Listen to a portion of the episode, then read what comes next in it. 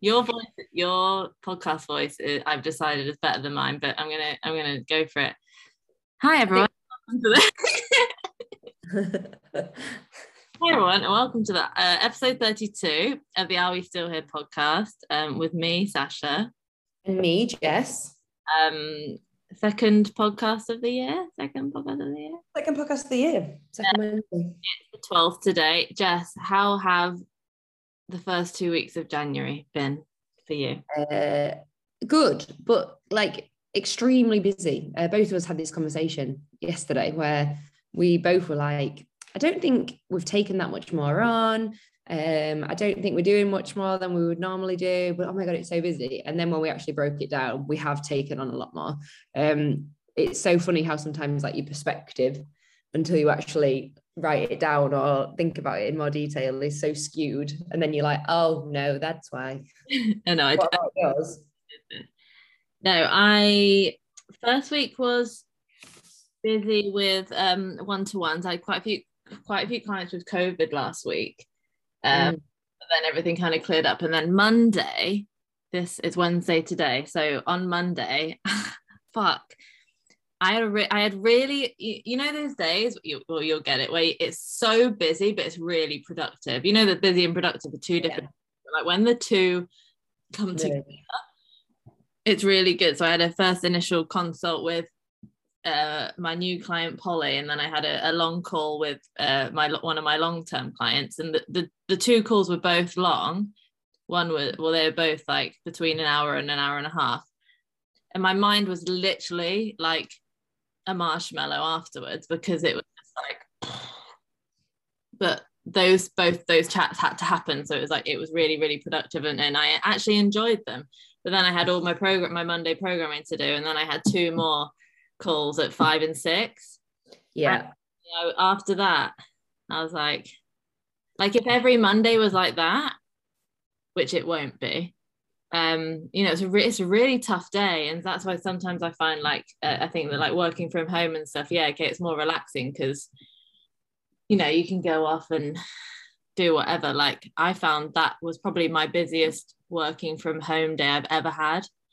Um, yeah and it's like the time flies as well doesn't it which like looking back to when i don't know about you but when i worked for a company you prayed for those days where they just flew by because it was like so nice like oh, yeah the days are flying by it's good you're productive you're getting stuff done.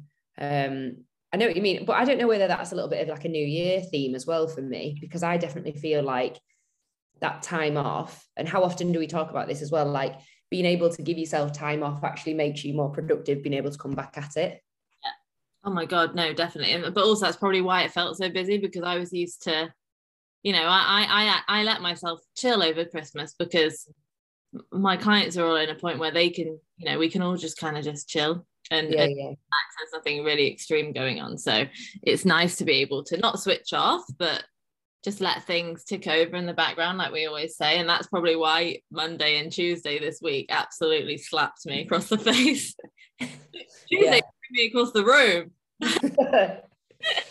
but again in a good way because i had you know i had a busy one-to-one day yesterday i had um um I had a call with my uh, uh one of my clients who lives in melbourne so obviously have to do that early doors because yeah. she is at night for her so that was like seven o'clock and then one-to-one one-to-one one-to-one then i got home and and had a call within five minutes and then you're just like oh yeah, yeah. good but that's not the norm yeah. Um, It's, it is crazy. Like I mean, me and Matt was the same last night. Like I finished having calls um at seven, and then I needed to go get my uh, Asda shop. So I was like, went and got it. Came back. Matt had cooked tea. He'd like put it on the table. It was like half seven. Like we sat down, then we like tidied up. We needed to put the bins out. There was loads of cardboard boxes from like stuff that we had delivered, and we were both like sat down and we were like, "Well done, well well done." I think we were both just like, "What?" Like it just it, it was just like such a non-stop day. And then if you think about it, if that's like an hour of you just trying to like not think, or it's just it's ha- it's hard. It's hard going. It's not enough hours in the day sometimes. It is, it is. And obviously it's very nice, you know, it's nice to be busy. What's your um, thoughts on the 24 hours in a day uh, Molly-Mae thing that's going around? Right. Sasha's got hands on her eyes. My eyes are puffy, don't they? I, I, I really good last night, but I don't know why I just feel puffy. Um, for those listening who don't know what we're talking about, I think it's it's frustrating that me and Jess both knew straight away when she said 24 hours because it, it just shows how social media can just impact us. Everyone knows what everyone's talking about. Yeah, although I remember that pod coming out in December, but no one talking about it until now. Yeah, because it came out a while ago. So basically, Steven Bartlett, who is the CEO of Social Chain, um, a, a very much rags to riches story. He's actually on Dragon's Den now as one of the dragons, which is pretty cool, to be honest. Yeah. Cool. I'll just say that. Um, he does a podcast called Diary of a CEO, which is a massive, which I think is a really important part of this the whole thing we're going to talk about because you got to think about the customer of that podcast Yeah. they're probably doing they're probably young budding entrepreneurs probably under the age of 30 um, probably inspired by people like uh, who else have, have they had on there um, Ben Francis from Gymshark uh, Grace Beverley um, He's just in, he's just done James Smith as well. That's coming out next week. just done James Smith. Okay. And I know James Smith says he's rags to riches, but he's not. born, born in what was it like? Adopted by a rich family in Berkshire. So yeah, somewhere like that. yeah, you know, I, I like I think he's fine, but I think yeah, it's a it's a very rags to riches um uh kind of uh he's a story. So Molly-Mae basically came on and she, you know, let's just say this: she's 22 years old. I said dumb shit when I was 22. Jess, I'm sure you did too. No, Yeah, yeah. Sure. But when you're 22, you don't know what day it is, let alone um, what's going on in the world. Um, Very naive, you're very naive in your thought process. You think you know a lot, but you don't know a lot. Like is what I would say. absolutely, absolutely.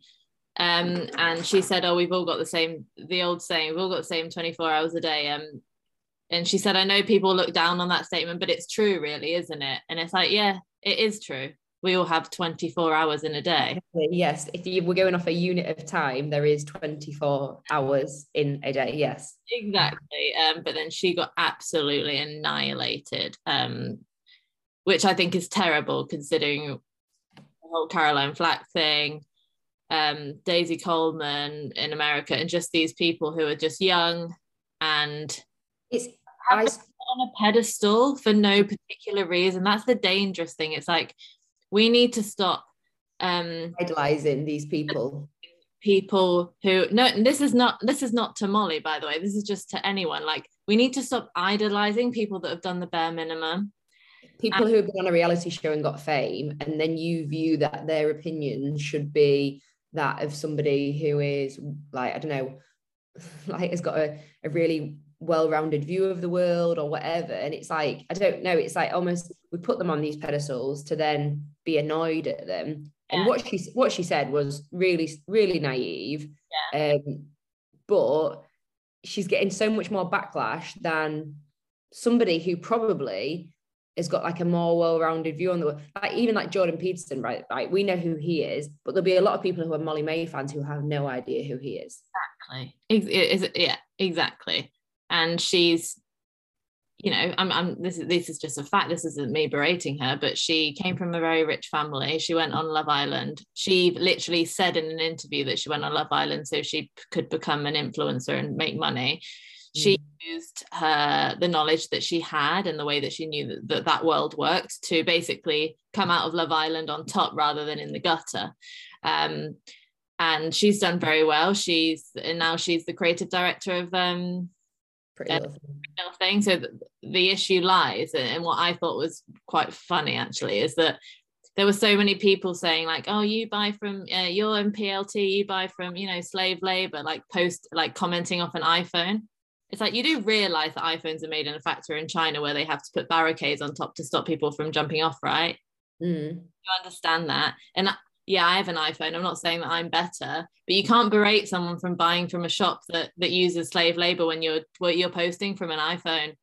Mm. Back and look at look at if you know if you're 100% eco warrior and you do, wouldn't dare to use an iPhone and whatever, then yeah, feel free to have negative thoughts on this thing. But you, you're not in the position to tell someone that they're a terrible person for but for um talking about PLT when we know what happens in Apple factory. Yeah, I think I think as well. It's like what I've noticed a lot in the in the the news around it is um like talking about her salary and stuff like that, and it's like in comparison to um like work like the factory workers and stuff, and it's like obviously what the press is trying to do there is make the biggest like gap to shock and awe like oh my god like she earns 600 whatever k a year. Three pound 50 an hour.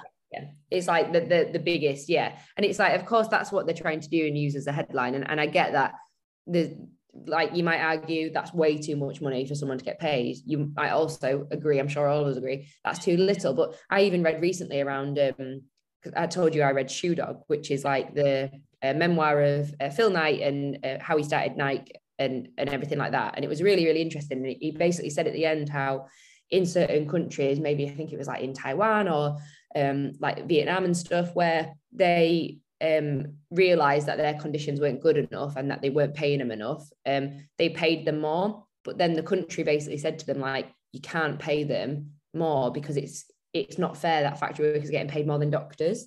And it's like it's the discrepancy then is out right so it's got it's got to make sense for the country. So of course, us looking at factory workers and going, "Oh my God, they get paid three pound fifty, and in another country, that's not me saying in England because I don't know what the facts are around what people get paid here for working for Pretty Little Thing or whatever. But it's like that. Of course, those things are going to be different because they're based in different countries. So it's like they're attack. It's it's a really hard one. Like I totally. I, um, and the whole reason we've got onto this is the twenty four hours in the day thing I say to clients all the time, my 24 hours aren't the same as my client's 24 hours. Someone who's got three kids, works a job, a 30 hour job every single week, and is caring for their elderly parent is not the same as mine, a young, like early 30 year old who hasn't got much responsibility, like minus owning a house, I've got a stepdaughter, like that type of stuff. Like that's that's pretty much and it do you know what I mean? It's like totally on, like you can't relate the two. You can't.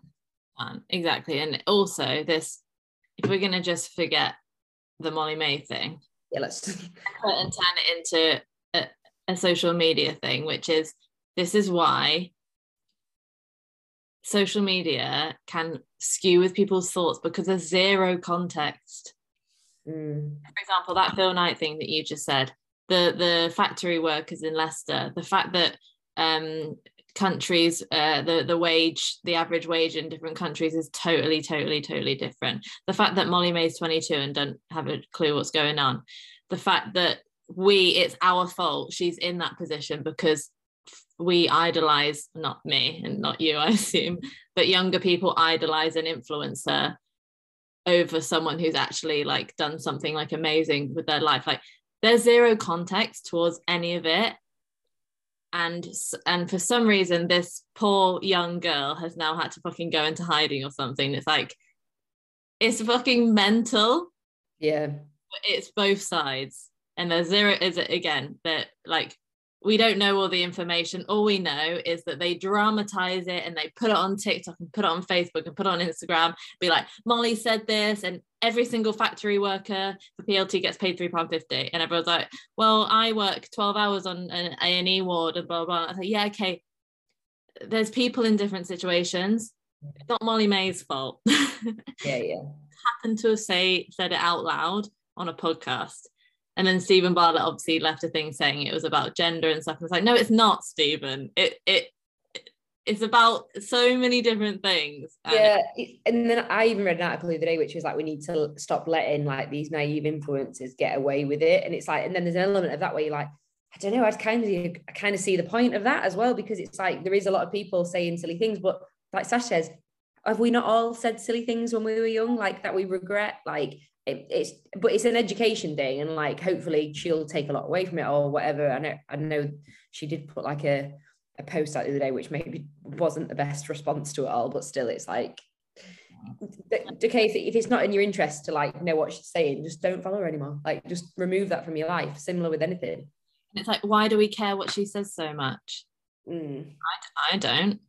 It was just impossible to steer away from that over the last few days because it was everywhere and in our bubble and in our age and in the social media world like it's it's there and it's hard to ignore. Um but i'm sure if i asked my mum or mass or even campbell or you know the people we're we're we're close with they'd be like who? Yeah yeah. It's just be like i saw a thing on facebook and said and someone had commented on it saying what's a Molly-Mae? These people don't you know it, it's our choice. It's our choice that we're and about it, getting involved in it, and it's mad, isn't it? Like I, I'll hold my hands up and say that I've watched uh, uh, one or two seasons of Love Island. I did not watch the one that Molly-Mae was in, but I know who she is. It's hard to not know who people are when it's like that, isn't it? Like seven million followers. Statistically, you'll know who she is. Yeah, yeah, for sure. Um, but the whole like let's let's bring it back to health and fitness because I think we should.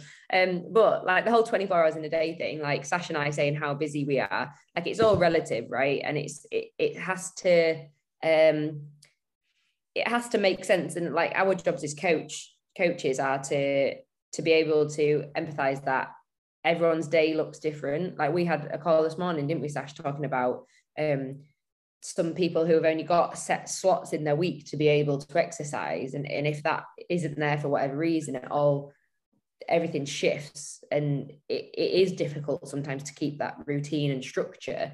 But i i'm something i always try to talk to clients about is like having flexibility like within it's within like a little bit of wiggle room to give you that like option of if this doesn't happen, then that's okay. But what I'll do instead is maybe something else. So, like I say to clients sometimes with food or with exercise, like play the if then game. So, like if I don't get to work out today because work is a nightmare and things overrun, then I'll go for a walk after work instead. Or if I don't get to work out today because it's impossible, then I'll make sure tomorrow I do this. Or and it kind of gives you that that sort of like backup of helping yourself out a little bit with with without feeling like you the all or nothing mindset you can't do it. Because we all are going to have those busy days and busy weeks busy years for a lot of us like and it, it is you've got to be kind of have that that flexibility to be able to move with it. Absolutely and there's pro there's pros and cons to you know i know it, it's it's personality types some people like some people like um thrive in chaos and some people thrive in order. And I personally, I'd say I'd more go towards the order side, but when I am living in slight chaos, um, I'm quite good at just thinking, like, for example, on Monday, I couldn't have trained if my life depended on it. yeah, yeah. because when would I have done it? I had calls really early in the morning and I finished late at night and to the point where like I I I could barely eat my dinner. I was just like, fuck, I've, I've done loads today. But I would never think, oh, damn it. Yeah. But isn't some people would try to shoehorn that in. Yeah. When I would think if I tried to train on Monday, it would it probably would have been shit. I wouldn't I probably would have just been thinking about the tasks that I had to do afterwards. So I just thought so I do now like there's a there's structure in the chaos as in as long as as long as on a really really busy week as long as I get two good strength sessions in. And obviously I walk everywhere anyway so I don't really I'm lucky that I don't really have to think about that. But as long as I get two really good strength sessions in I'm fine. I don't know when I'm going to do them just yet. I don't know how long I'm going to have for them just yet but it doesn't matter because as long as I do two that's fine. Mm. a lot of people say oh I missed my workout on Tuesday. Oh okay um I'll just do one this week. Like no well could you do on Wednesday? Yeah have you got a quiet weekend? Could you maybe just pop out before everyone wakes up and, and just do it? And that's personally something that i would would be happy to do. But i don't think shoehorning a training session into an absolutely massive day is the way to combat you having a better relationship with exercise. Mm.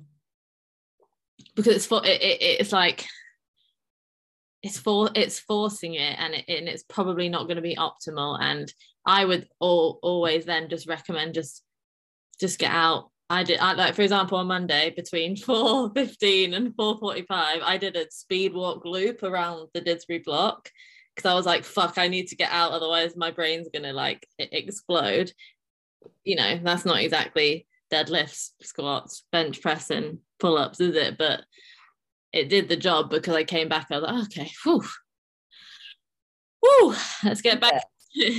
and, and there's a difference, isn't there, as well, of like the days, like I'm guilty of it some days where I'll do a workout, but my workout, I don't walk to the gym. Like I've actually got my garage gym at the minute, and I might do a workout in there, but then sit down at my desk the rest of the day. And then I look at my steps, and it's like, you've done 3,000 steps all day because I've still exercised, but I've been sedentary the rest of the day, and that's also not helpful. So yeah. it's like just keeping an eye on like the things that that help us out from a um like basic point of view. And that's something that we said we wanted to, to talk about today is like overcomplicating. If you've already if you're a type of person who's got a really busy schedule um or even a, a schedule that differs day to day i work with quite a lot of nurses.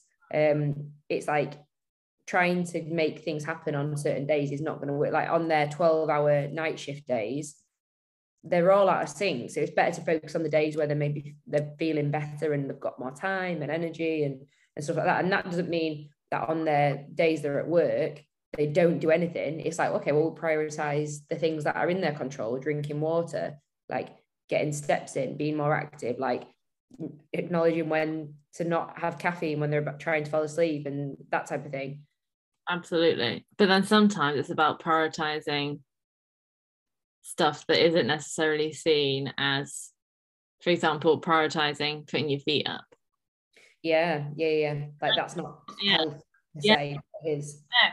Need to do as many steps as possible. I need to do this. I need to keep moving. It's like not if you're on an A and E ward, you don't. Need to fucking sit sit the hell sit the hell down, please. Have a nap. Um, but those people find it the hardest, don't they? Like to to chill. Like, and I, I'm even a little bit like that. Like I can sit on the sofa or I'll sit on the sofa with my laptop or be posting something on Instagram.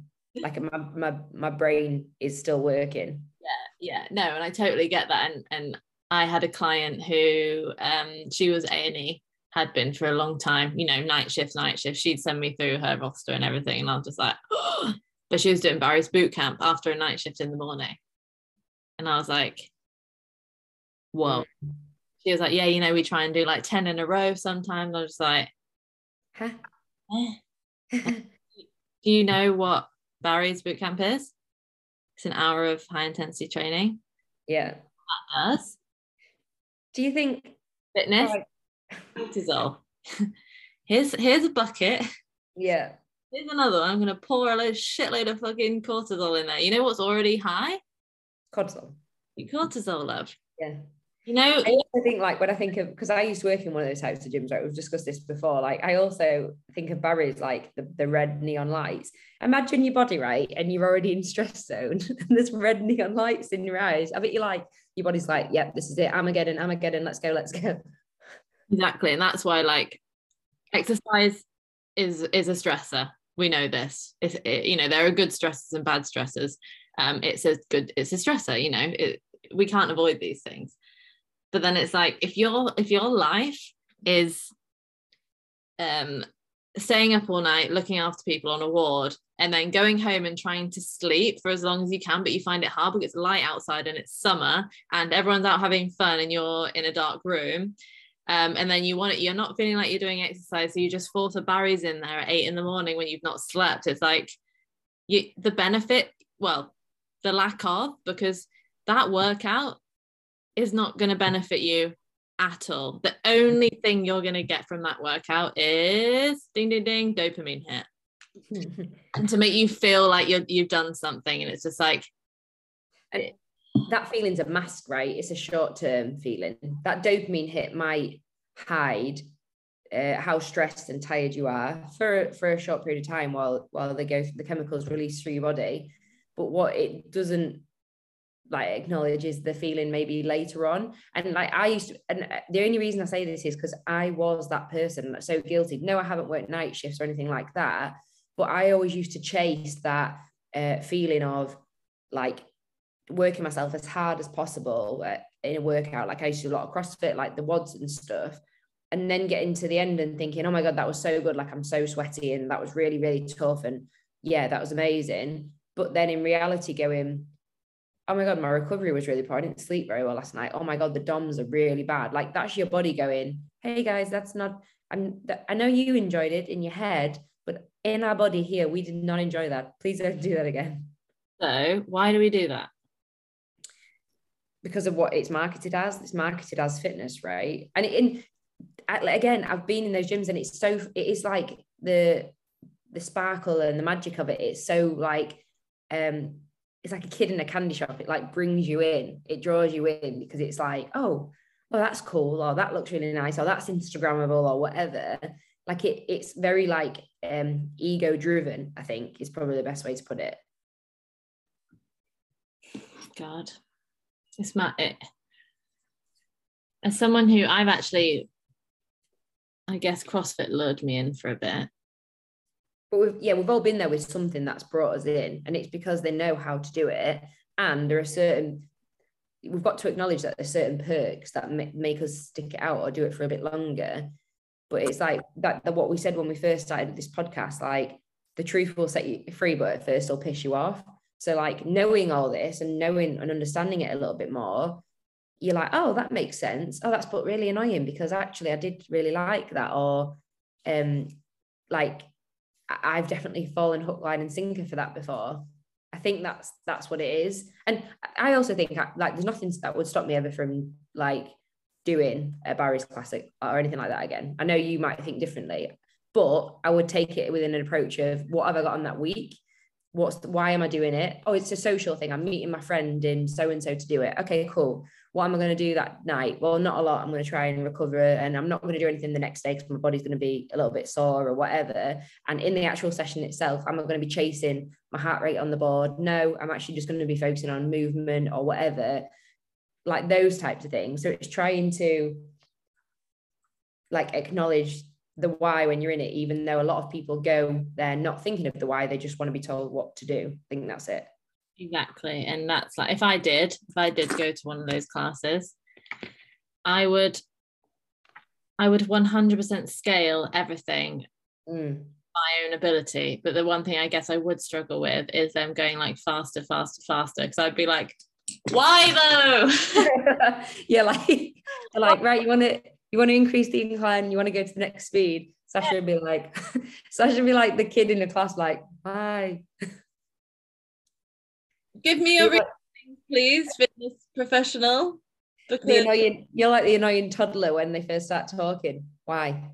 Hundred percent, and I, am not ashamed of that whatsoever. Me and Dan, who we were just on a call with, we sometimes say like if we were on a call and they were talking about that, and they were like, I don't know, like glorifying it, or and we'd literally be like, "Excuse me, hey, um, you know what, you know what you just said? Can you explain that to me with, with some reason? Because it makes no sense. So I'm just interested as to how you got to that conclusion."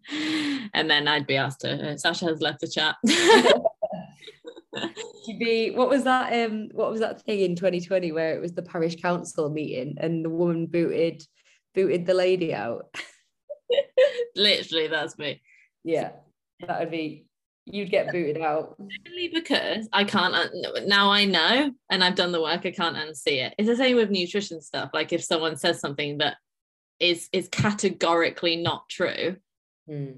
what am I just going to be like? Yeah, yeah, because everyone's fucking loving it. I'm going to be like, no, that's is literally false like i get there's nuance and like you know there's, there's an argument for both sides but sometimes it's just categorically not true mm. and i'm like okay sorry but no. Yeah. Otherwise what am i doing? Why am i even in this job? You know why why do i coach people if i don't even know like the solid truths about certain things? Um it's our job to be curious right? We say that all the time. It's our job to be curious with clients and ask ask questions to either help them self-identify or together come to a bit of an answer and, and, and direction but mm-hmm. also like people are paying us to be curious in our jobs to know like what's what's mm-hmm. like what's relative to their situation like why science makes sense. Like it's all fair and well people prescribing things but without much knowledge or explanation it's just blind leading the blind right? Exactly and it's just and we have to be super super wary. Like i'm going to read this post out that was um uh going on the other day because fuck me it, it blew it it blew my mind because it's like it's so hard to get away from it. I do it you you'll do it jess like we all do it. Um and it's just about our like gathering information on things and our beliefs and what we know or slash what we think. Excuse me to be true here it is. Da, da, da, da. i'll read out a little bit. It's um it was uh, dr john berardi uh, the biggest mistake smart people even experts make and why it's so easy to make these mistakes um basically it's saying um it's time to get real about something. There's a fair bit of research out there that's open to interpretation. As a result, it's not hard to find research that justifies our own preferences. Mm-hmm. Imagine this. Suppose I enjoy this is what makes me laugh because Mass was drinking lemon water. Suppose I enjoy a glass of lemon water in the morning. Okay. So I think to myself, hmm, maybe there's a health benefit to this. Let's find out. So I visit PubMed, which is like a um, lots of reviews and studies yeah. on the world's largest index of biomedical research, and search for scientific studies that support the use of lemon water. Or I Google something like health benefits of lemon water, and there's, there's millions of results. Bingo. Now I can start spreading the news of the virtuous lemon water and give myself a pat on the back for enjoying my superior morning beverage. See the problem here? I'm biased, you're biased, we're all biased. And when we lead, with our biases, the type of research we do is often born of a desire to justify our preferences and natural inclinations, even if even if we're using quote unquote evidence. Um, it's a dangerous practice, one that breeds self justification and a certain kind of evidence blindness to research that doesn't support one's preferences. It also signals the end of curiosity, which was what we just spoke about, Jess, which is the art of scientific inquiry. It happens all the time, even to smart people and good thinkers. They let their personal preferences lead their information search instead of legitimately trying to get to the bottom of what humans do know. Um, which I read it and I was like, obviously we know this, but it's such a good way of thinking about it because I'm 100% sure it most people will have a view about something. Like someone commented on it for example which i thought was a bit was quite cool. Uh, an approach i use is to search the opposite of what i'm looking for like um, why shouldn't you drink lemon water yeah yeah. He's just saying that as an example and i'm sure lemon water isn't damaging in any way. Um except for your teeth. Yeah yeah right? Um and then another guy and then i'll go off this but i just thought this is really interesting. He commented on it saying i remember on my dietetic dietic i'm so bad at saying this word basically he studied to be a dietitian remember on, uh, on my dietitian degree maybe second year in having to do a report on the possible health issues of artificial flavors i was convinced all the research would support the very established general opinion that they are bad right because everyone says they're bad um uh, or they cause various issues. It really opened my eyes that there's actually hardly any supporting research that was driving such a strong public opinion. So what was the actual claim? Sorry, um, about uh, artificial colors being bad for you. Yeah, yeah. When you're growing up, that I tell you what, I heard that they gave you ADHD, that they could um, lead to certain kind of. What are you thinking? What name the drink you're thinking of from your childhood? Irn-Bru. No, Sunny D. Yes, Sunny D. One man once turned orange from drinking too much Sunny D. That was a rumor that went around at primary school, wasn't it? It's a common thing. If you said, if I went to, if I jumped, jumped out my window, if I went out my door right now and saw, I hopped out this window, down the drain pipe, and onto the street like Spider Man. If I asked Jane from next door, uh, Jane, are artificial colours are bad for you? She'd like, yes. But it's in the title, isn't it? Artificial makes you think because it's negative. Artificial is often viewed as negative. But this guy who's of it, who's done a fucking degree, whatever, he used it as an example and he could couldn't find any research or, or, or, very very minimal research but the, the public opinion that artificial colors are so bad for you is is literally like it's worldwide. But it's again language is a big one here isn't it? Because like i said artificial makes people think something straight away. Just like it on the opposite side of it people use um, buzzwords that have literally just been created in the last probably like 10 or 20 years to make you believe something is superior, such as uh, this is a superfood. Avocado, blueberries, they're all superfoods. Yeah. yeah, don't get me wrong, there's multiple benefits to them, but uh, what makes them so super? And it's like when people talk about foods in, I had a client say to me the other day, like, um, how how much fruit is too much fruit because it's obviously got a lot of sugar, hasn't it? And it's like, well, how much of too much of anything is in anything in excess? If you have 10 bananas, it's probably too many bananas. If you have 10 chocolate bars, probably too many chocolate bars. Like too much water, you can drown. Yeah, it's like, you know, it's like, oh, it's like again, we've spoke about it before, but like extremities. Like, why do people like they're like, okay, what's too much? Because I want to go just like one gram less of too much and then I'll be safe. When in reality, that client her fruit consumption is probably completely irrelevant to anything. It's not. Yeah, it's it's she's missed the point. It's totally gone like yeah. you jumped over it and you kept running because yeah. what what the fuck why does it matter? Because I, I highly doubt I have one client that is sitting at home and binging on a fucking bucket of papayas. Yeah. You're gonna have bad shits, by the way. But also yeah, it's not it's not a problem. But we gravitate towards these issues because it's something that we can look at, see if we do it right or wrong, and change because we think, mm. yeah, and then oh, I'm only I'm gonna have one apple and one orange because um I heard that if you have too much fruit, then it's too much sugar, and sugar can lead to in, uh, re- uh irregular insulin spike. Blah, blah, blah, blah.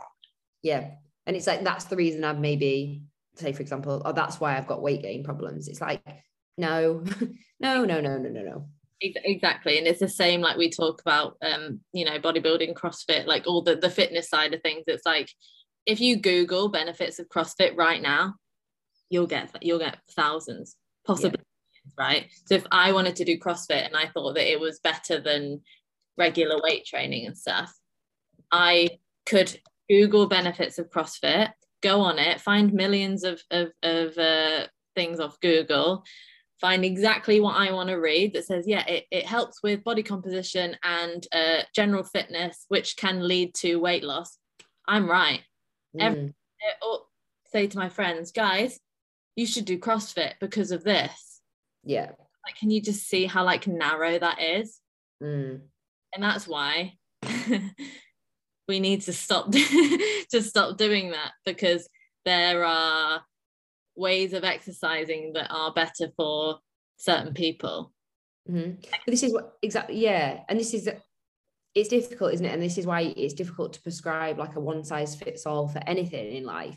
Like I, I always find it like a challenge when, um, say for example, um, someone comes to Sasha I with a goal of, okay, I want to have a fit, strong body, and like that's my goal, right? Okay, cool.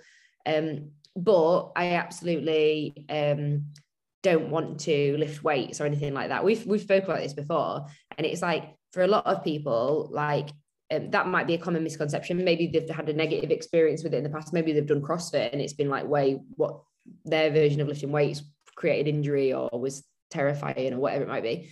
Um, and it's like for it's difficult because sometimes what people believe that they want, they think they can go another way about getting to it as well. Whereas actually, like we, you and I would always prescribe some sort of weight or resistance training for that goal because we know what the benefits and stuff.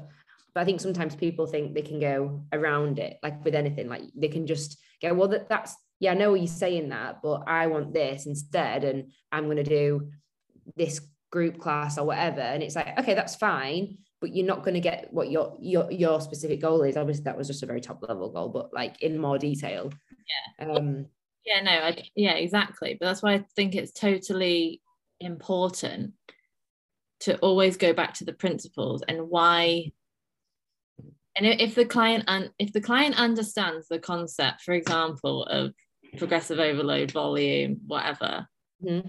they if they understood that and and I said to a client, okay, right, think for example, they uh, I've had people who don't want to do CrossFit because they don't want to look like a CrossFit athlete or they don't want to get um you know the the typical CrossFit like shouldery you know physique. Um, one, it might probably won't happen, but two, it's like, do you know why that is? Have have a have a little think about why that that CrossFit can lead to that. Mm. And the fuckload of volume in it mm. So say it was 40 rep, reps of shoulder to overhead at uh, uh, and it's it's it's high volume at a high percentage, right? Done under fatigue. You're not gonna you're never gonna do that much volume in a normal weight session. It's totally different. So yeah. to understand that that's when you can ask the question oh yeah but you're you won't get like that you know why why oh yeah because i'm no i'm not doing that volume and it's not under fatigue and um it's not going to be that heavy and i'm like bingo you just answered yeah. answered your own question there that's people don't sit with it long enough they don't necessarily know do they no when in reality in that kind of topic there's fuck, there's so much in there. It's just impossible to explain to someone in five minutes on an Instagram post or in, even in an email. Mm. this is why these, like we were just talking about in our other call, like, this is why conversations have to be had. Otherwise, things just get lost in the dust. Yeah, yeah, and also that's why people don't make um like real change. And I spoke, I spoke this um I spoke to my uh, Facebook group that I'm doing this January sort of masterclass thing with at the minute yesterday, where it's like that's when real change doesn't happen because eight weeks or whatever transformation and stuff is that real change? Like would you describe that as real change when you get that photo at the end of it? What's gone on up in here? Because if you don't understand why or if you don't understand your specific circumstances and what you're trying to get to the change hasn't happened at all. And change doesn't and transformation doesn't happen like in such a short period of time either. God, honestly, I wrote it's a pain of my existence. it, it, annoys me that it frustrates me so much because like we were just saying in, in, the call like i take myself away from all of it so much because i hate it that much. Mm. um that i just i just get frustrated the fact that it frustrates me that much. But i, I get frustrated because of, of the intentions of the people that sell it because i know i know. Yeah it's not fucking rocket science, is it? It's very easy to make money that way. Like anyone could make money that way. Um, mm-hmm. Um, yeah, it's really tough, but hey. And it, but it's like authentically, like you and I know that our, our job, it's like how can we help clients thrive? I think is a really good word in all areas of their health because health is like multifaceted, right? But people think it's physical, it's lifting a weight, it's running a 5K, it's um, like aesthetically how little body fat have you got on your body? And it's like okay is that is that is that us, us helping you thrive in every area of your health? Is it fuck? No. No no exactly exactly you're right. And it's like um i sent a message to oh, my client on monday and it was about like are you um sleeping well have you got energy to do your life basically? Have you mm-hmm. energy to live your life and do it? Yeah. that's your ability. Um are you eating what you seem is a balanced diet and not um not overeating like and you're fully aware of it? As in like i'm really full but i'm going to just keep eating and keep eating. Like are, are you not doing that? Um are you have you got energy to do your exercise? Um and there's so many other things and it's like that is health in a nutshell. But as we were talking about on that call, it's like it's so hard to help people understand that fitness is a small part of it. It's a it's a very important part, but it's still a piece of the pie. Yeah, yeah, for sure. Really, it's really, really tough. It's um it's an ongoing thing. And like we said, like I don't think we'll ever be able to convey it 100% just because it's so hard. Mm-hmm. It's so hard, Jess. It is hard. It is really, really tricky. And and I think it's so interconnected as well, isn't it? Which is when we talk, like we said earlier, when we talk about physical health, we're we're also like we we are acknowledging that we understand the benefits of focusing on your physical health, but our goal isn't necessarily just to focus on that one area. Um, and I, I think it's like when you pull a lever in one area, the other areas start to align. Absolutely. And the the fitness stuff does help. Like how many mm-hmm. had a client and then you prescribe two workouts a week and, and other things start to fall into place because they're in that mindset of I exercise now. Yeah, exactly. And you're way likely to go and get a Domino's if you've just done a really good session at the gym. So it's like these habits do lead on to other things. Mm-hmm.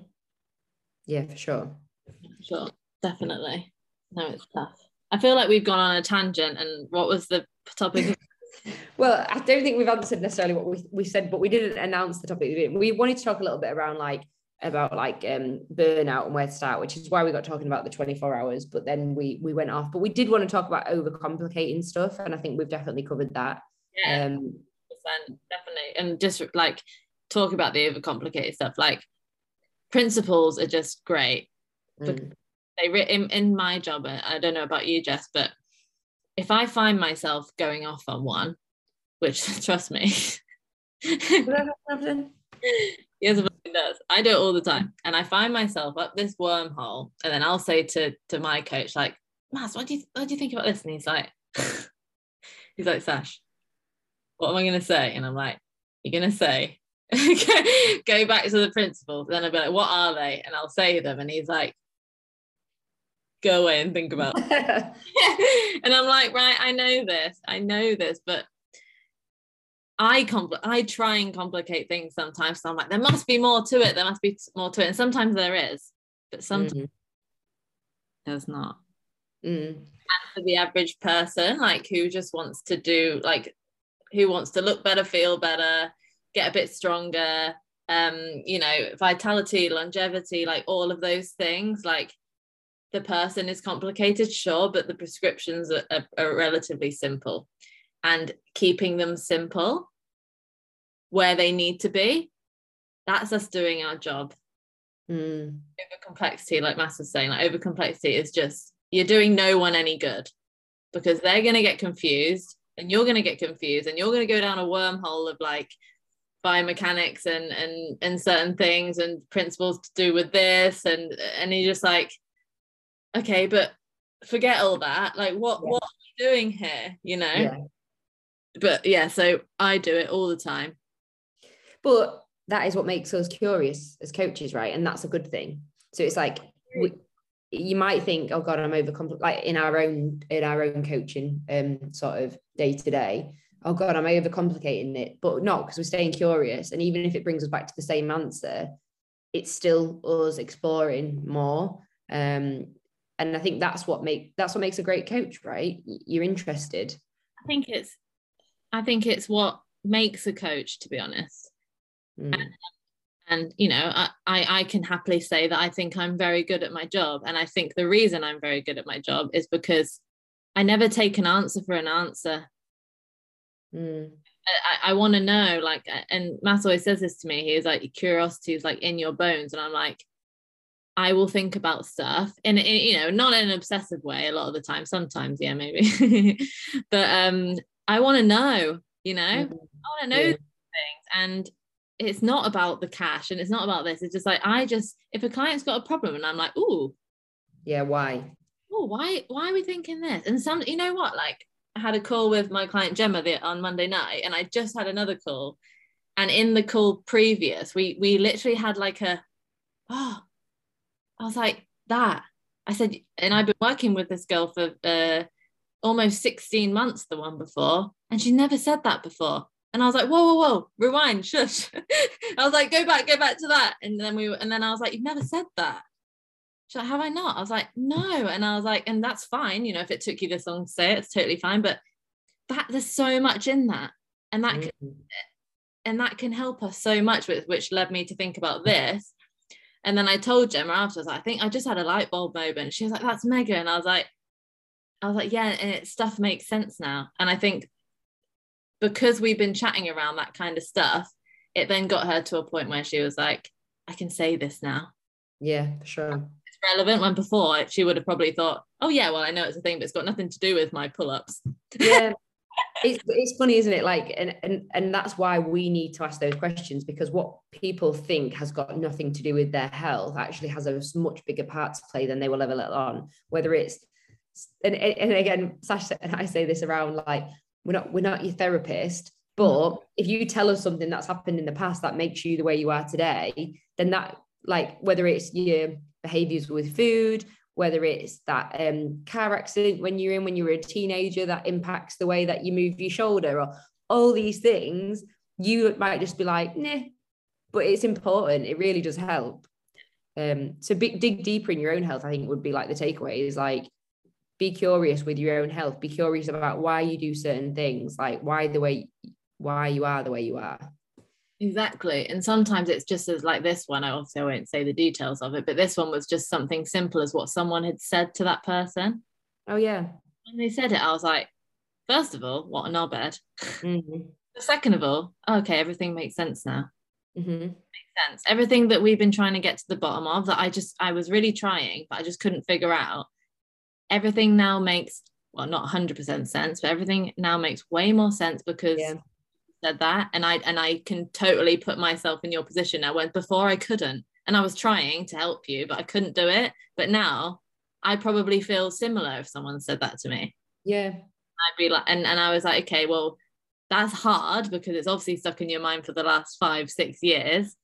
But at least you know that that all that was was a sentence that came out of someone's mouth and they probably weren't thinking about it that much. They were just They'd yeah i always think that like that person will never even they wouldn't even remember that they said that That's what like I was like, that person who said that to you, how, how do you think they would feel if they knew that to this day you had got yourself into a position as you are now because of what they said that they probably just said in passing? And she was like, yeah, that's it's pretty mental actually. I was like, yeah, so I'm not saying that you should just forget about it because it's not that easy, but just think of the relevance of that sentence to your life and the relevance of that sentence to theirs they do they probably don't remember saying it yet it's something that you play in over and over again in your mind. Yeah exactly. So nothing to do with that's got absolutely nothing to do with her own fitness. Right but it's relevant because it shaped the way she feels about this certain thing today which is why it why it has to matter to me but it wouldn't have mattered back then because it's got nothing to do with it. Like she could argue oh you know what's that got to do with this? It's like well obviously a lot otherwise we wouldn't be in this situation. So yeah, like yeah.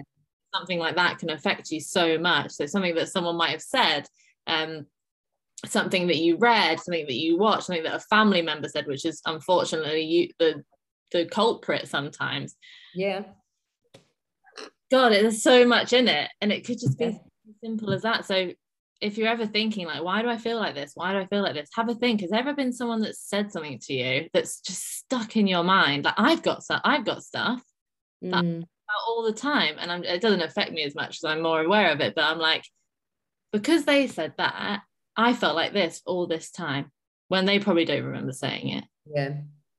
It's it's, it's mad it's, it's funny, even like one of my really good mates from uni, I said something to him um, not long ago. I said, Oh, I, always re- I always remember when you said that to me, like when we were at uni. And he's like, Oh, God, that's awful. Why would I have said And it wasn't like it, he, he didn't insult me, like we were we're friends, but it like really stuck in my mind that he'd said this thing. And he said, Oh my God, I can't believe I said that. He was like, I can't believe you've remembered that as well. And he was like, Isn't it just so different how we are? We change so much and like we regret, like, and there'll be things that we've said that we're like, oh god i'd hate for someone to remember that that's what i said or it stuck with them in that way or even it was taken out of context and like said someone interpreted it like it's all these things isn't it? Like and if you've already got hang-ups on certain things and someone says something it's obviously much more likely to stick like that's a big one. Exactly it's like the rate i always think of the rachel in friends when ross makes the list. Mm, there's that thing, doesn't she? I think I've said it on the podcast before. She goes, Imagine everything that you don't like about yourself. Imagine the one person that you love most in the world, not only um, reading and knowing what they are, but thinking them too. mm, Is uh, as much as it's friends and it's it's Jennifer Aniston. But I but every time I think about that, I'm like, that is so true. Like, imagine everything that you like dislike about the way you look or your personality or your character or the way you react to things. Imagine writing them all down, showing them to the one person you love the most in the world, and then being like, "Yeah, I agree with that." You'd be yeah, like, yeah "Oh my god!" yeah but it as well? Like often the things that we hate about ourselves, it's actually like what people would maybe say is like our most endearing qualities, or like they love, or like, and you could ask like prime example being like your partner or like your friend or someone, and it's like if you're the type of person who's ever put yourself down and like they've been like, oh no, I love, I love your smile, or oh my god, no, I love, I love that, like then you kind of you- sometimes you might think that that's them just saving face yeah, but or for them to notice something about you and say it to you before you're even thinking all of a sudden you're like oh it like totally changes changes your view Um, absolutely. No, it's so true. It's absolutely so true. I think like um, one of the best bits of advice is like is talking or thinking to yourself like you would a friend. Yeah. Like the whole be kind thing, like we said earlier, but it's like how many people actually apply them, that to themselves every single day? No one. And it's Yeah. I've said this on a podcast before, and in fact, one of my clients has an email list, and he um he did an email about it this morning, and it's uh, from the Jordan Peterson book, and it's I've said it loads of times before in this. Oh, by the way, and I got an email from Noom asking me if I wanted a free Noom. thanks, um, and it was uh, treat yourself like someone you are responsible for helping. Mm. and it's like the one of the rules from his uh, first book and it's like and he says your mistreatment of yourself can have catastrophic consequences for others and it's so true so like let's just i'll just uh, use a made up person as example but let's just say um i hate my body i hate my body i'm ugly i'm fat i hate this i hate this i hate this your partner who obviously doesn't agree with you i hope. Um imagine you just berating yourself again and again saying i'm ugly. Um, i hate my body. I hate this. Like it might affect your ability to be intimate with each other. Um, it will probably put you have an effect on your mood which means that you'll, you'll there'll be lack of enjoyment in things it, like eating out and stuff. So your partner just wants to hang out with you because they love you. Mm. Fun with you and they want to be able to just you know be naked and and um, go out for a nice dinner and and have some wine and not have to think about the calories of it and whatever. And it's like you berating yourself is not only horrendous to you and and quite toxic but like the person who loves you most in the world is just going to be sat there. Like i know if not that he would but if dan was like that i'd absolutely i'd be like oh my god like you're the, the way you are is absolutely fine and I wouldn't change it for the world. But he like I'll just reiterate, he's not saying this. but if he says, Oh, I hate this, oh I'm shit at this, I'm hate I I, I wouldn't know what to do. Mm. Like, oh my God, like you're great. Just Mhm. and and I imagine that's so hard in a relationship. So as much as you have to think about it from you know your own point of view, it's like think about what that's doing to the, the people you love because it's actually a bit grim. I say that to clients if they come in the gym and say something. I'm like, hey, hey, hey, hey, less of that. Yeah, yeah. Leave that at the door. I'm not interested. I don't want you to come in and say I'm fat and I I hate this. I'm like, I don't want that. Let's come in and have a nice, you know, because it makes me feel a bit that self might be a bit selfish. But if someone comes in after training with me for a long time, they say I'm fat and I, I I'm fat and I hate everything about myself. I'll just be like, oh, But it's I think as well, like from your point, it's not necessarily the selfish thing, but it's almost like positive reinforcement. If someone comes in and they say, I'm fat, I'm this, I'm that, and every single every single time, I'm not talking about a one-off, I'm talking about every single time you pander to it and say, like, oh, you're not, da, da, da. it's like how long can you do that dance for of going round and round in that circle? It's like it needs to come to an end. And I, I agree, like, because I've had clients like it before when I've done one-to-one where it does come to a point where you say, you leave that at the door, we're not doing that today I don't want that's not, yeah that's we're not doing that. Like w- like instead i want you to flip that on its head and it's like i always think as well it's like hate like hating yourself. The opposite of that isn't self-love for a lot of people. Self-love sounds a bit cheesy a bit indulgent like a bit oh god yeah jess i'm never going to wake up in the mirror and say i love you. I love you. You are fabulous. Like oh my god da, da, da. it's not going to happen. And for a lot of people it will never happen and that's okay but what i do say to clients is get better at maybe acknowledging the things that you like or you think are not your worst things or whatever it might be so flipping it on its head from a client that i've had in the past who i mean it's even my, my client sarah who's been with me for a while now um, and she said like one of the things that stuck with her when we first started working together was not necessarily saying stop doing that but start doing the positives. So don't say stop stop saying you hate yourself, stop saying I'm fat, stop saying I'm ugly, stop saying I'm all these negative emotions that you might not associate with like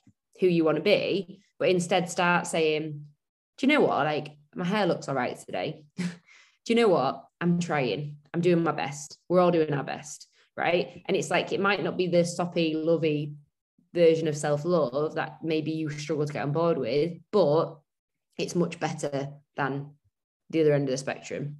Exactly. And it, I hate, I hate, I can't believe I'm going to say this sentence, but it kind of goes back to the Molly-Mae thing. if you think, like, I have some, well, let's just talk about on a on a, a female level, just because it's easier for us to, us to emphasize. But I have so many women in my life, obviously in my job and in my life, who are literally like do the most mega things ever. Mm. Point where I'm like, you know, I've got a client who's a fucking consultant surgeon, has just been nominated for this British education thing, and she uh, is in a singing quartet, and she's got two kids, and it's like you are doing that is insane like good for you. I've got other clients who do just as amazing things. Oh i've moved to dubai. Oh i escaped. I you know i went here. I moved to australia um, and did this and it's all amazing stuff but I'm not saying these particular people do this. In fact, these are kind of the people that don't. But there are some people who do amazing things. All they give a shit about is the way they look. It's like like Molly. Like ever, we put her on a pedestal because she's pretty. Done anything else? Yeah. Maybe you have, but that's not why you're famous.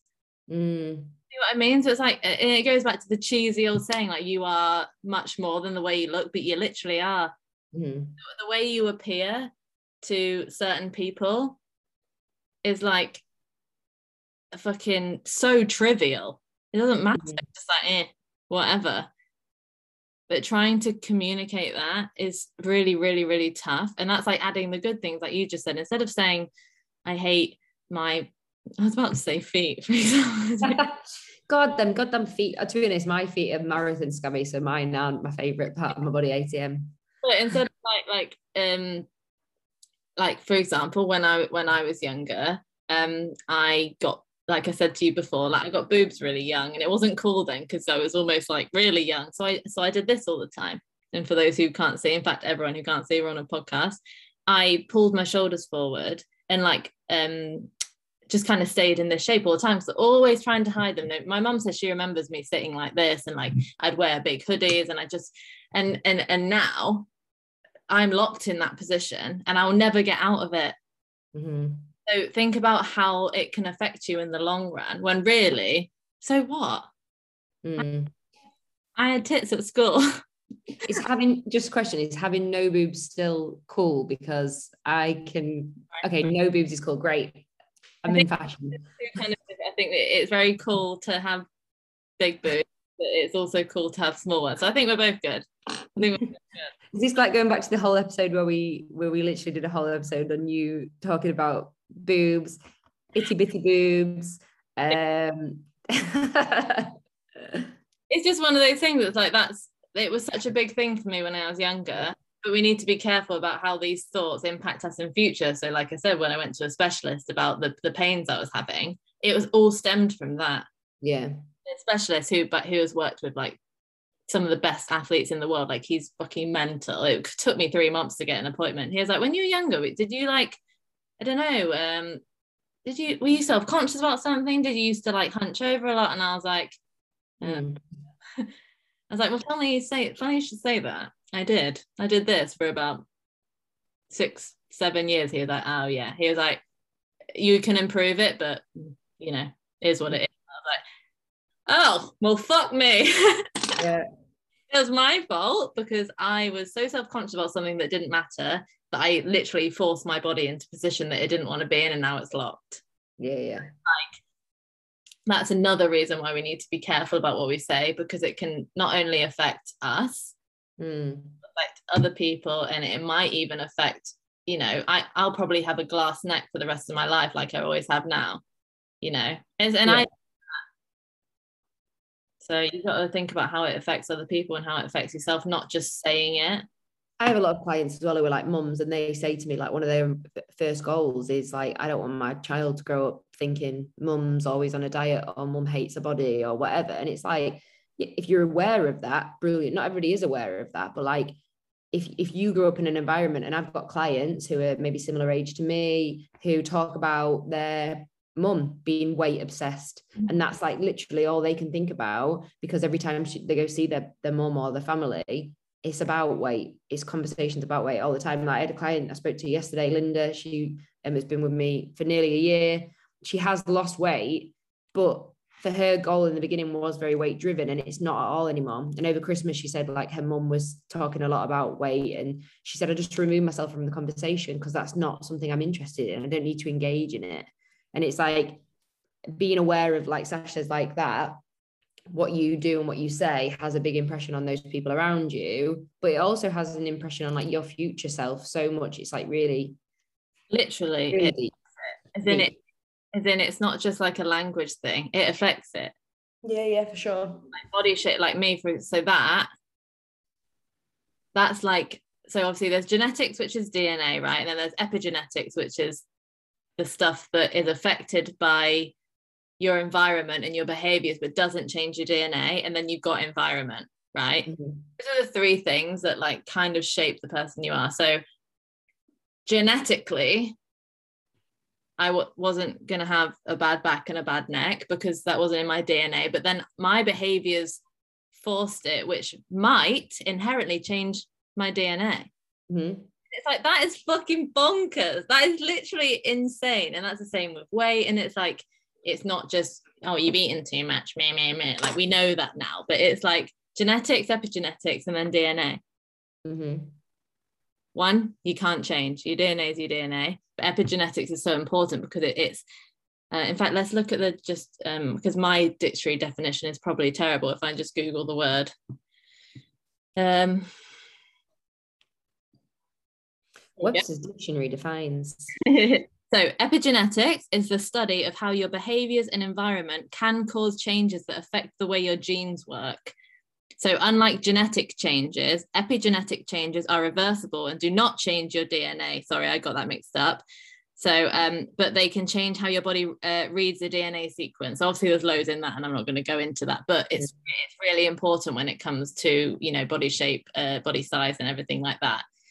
So mm-hmm. the environment is such a massive part of that, and that's why, like you just said about people's mums and like I know so many people that have um, disordered eating patterns around food because of their mums. Mm. And and us, Jess, me, I know I know you want kids in the future. I'm not 100% sure yet, but we might be mums and the way we speak about this is going to directly affect them. Mm. I know people that have literally developed anorexia and it, it was kind of out of the blue from someone I knew and then I found out that their mum had anorexia. Yeah you know what I mean? So it's like your environment is so important. And that's why I think if you've got kids and stuff, you need to really watch what you say. Mm-hmm because kids are so impressionable and they will listen to what you say and take it for gospel because they're my mum she knows best you know she's my carer she's my the person that i spend the most time with it's a yeah prime example being like as we grow up like people who reward them like don't get me wrong food's obviously one of the many pleasures in life and it's like people who reward themselves with food it's like where's that come from? Oh when i was younger my mum would say if i was good i could have this and if i was bad i wasn't allowed it. Yeah. Oh, okay. okay cool. That makes sense. Like little bits like that it's just it, it all yeah it all it all adds up. Oh, god i feel like we've put like quite a lot of bases today and i need a wee and to end sasha is going to yeah um, we've done a good amount of stuff on that. I think we could probably even go on on that for for a long time. Yeah, that was a really good one, and hopefully it was quite like uh, meaningful. I think for a lot of people, take away like take away some stuff from that. One of the things that I'm trying to get better this year at with books, with podcasts, is like when I listen to them, like sitting with it and thinking, okay, what do I take away from that? Can I implement anything? Because we absorb stuff, but how many of you are going to listen to this and then go on to something else straight away? So maybe just have a little think if there's anything that you could action. Absolutely, absolutely. And thanks for listening. Of course. Thanks, team. And we'll be back with episode 33 next week. Lovely stuff. Lovely. And thanks, everybody. Bye. Bye, bye, bye.